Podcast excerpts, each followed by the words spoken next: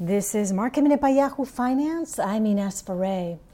Netflix is getting some bullish calls ahead of its earnings on the 20th of October. Deutsche Bank is maintaining a buy rating, raising its price target to $570, predicting a third quarter subscriber beat, followed by strong fourth quarter and price increases as well.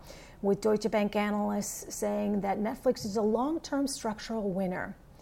HP had opened in the green and then went slightly into the red following its virtual analyst day with upbeat guidance with earnings per share expected to come in above consensus estimates.